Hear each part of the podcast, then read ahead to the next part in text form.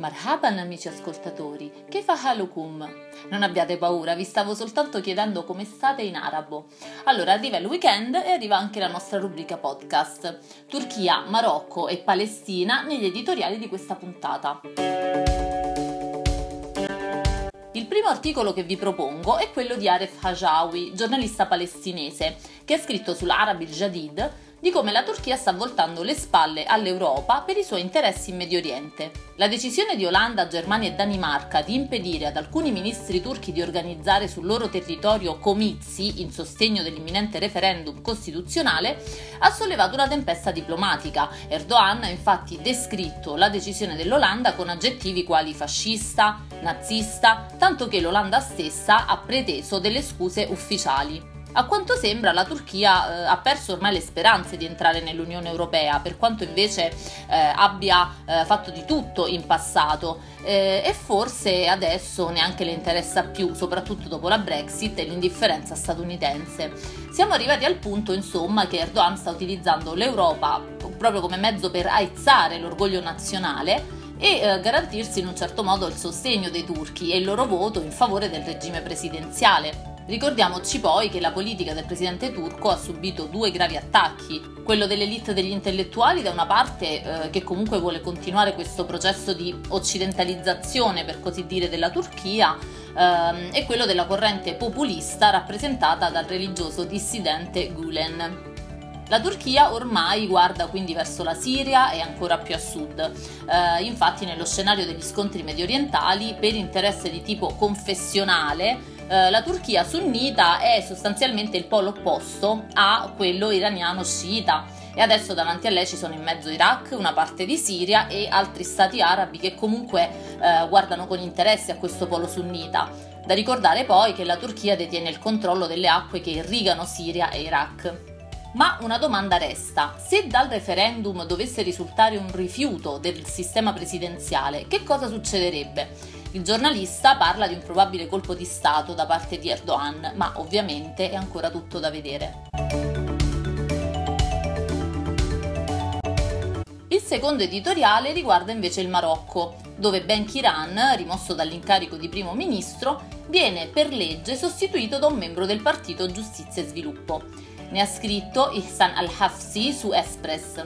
Per risolvere la crisi di governo che dura da cinque mesi, il re Mohammed VI ha preferito la soluzione costituzionale a quella politica eh, la notizia della Corte Reale è arrivata infatti in modo ben decisivo. Lasciare che il Partito Giustizia e Sviluppo proponga una nuova figura in grado di riformulare il governo.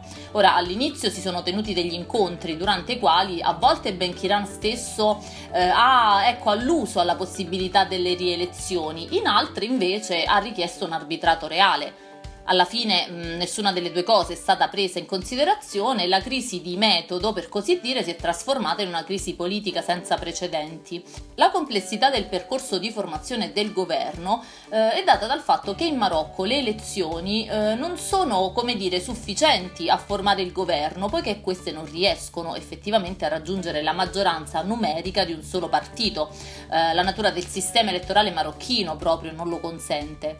Inoltre, nei cinque anni con a capo il Partito Giustizia e Sviluppo non c'è mai stata intesa con il governo precedente.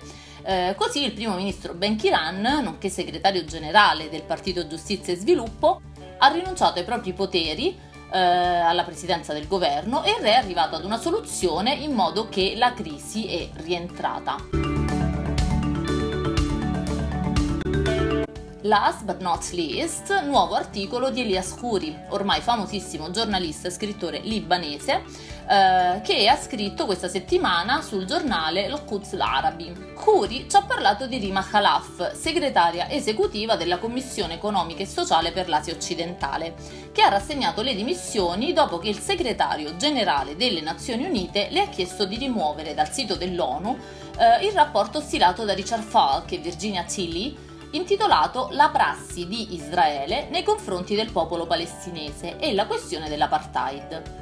Questo rapporto era stato pubblicato dall'ente il 15 marzo scorso, quindi una cosa abbastanza recente. Il rapporto tratta eh, chiaramente della persecuzione affrontata dal popolo palestinese, ma eh, leggendolo non si può non pensare a tutto il popolo arabo, pensiamo alle tragedie in Siria, in Iraq, in Yemen, eh, alla violazione costante dei diritti umani sia individuali che non e alla violazione dei diritti delle donne.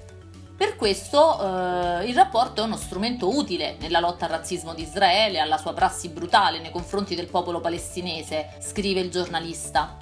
Contemporaneamente solleva anche un quesito riguardo la posizione dei membri arabi eh, della Commissione economica e sociale per l'Asia occidentale rispetto proprio alla decisione del segretario generale e alle conseguenti dimissioni di Rima Khalaf. Eh, lei, tra l'altro, ha evidenziato che il mondo arabo si trova di fronte ad un unico problema che ha due dimensioni complementari. Da una parte l'occupazione israeliana e dall'altra l'oppressione generale nel mondo arabo. Quindi, eh, secondo lei, eh, ogni tentativo di separare queste due problematiche finirà per aggravare il divario all'interno delle società arabe e fra di loro. Per questa settimana è tutto, cari amici, vi do appuntamento alla prossima. Continuate a seguirci sempre sul nostro sito www.arabpress.eu e ovviamente sui social. Giusy Regina vi saluta, ma salama!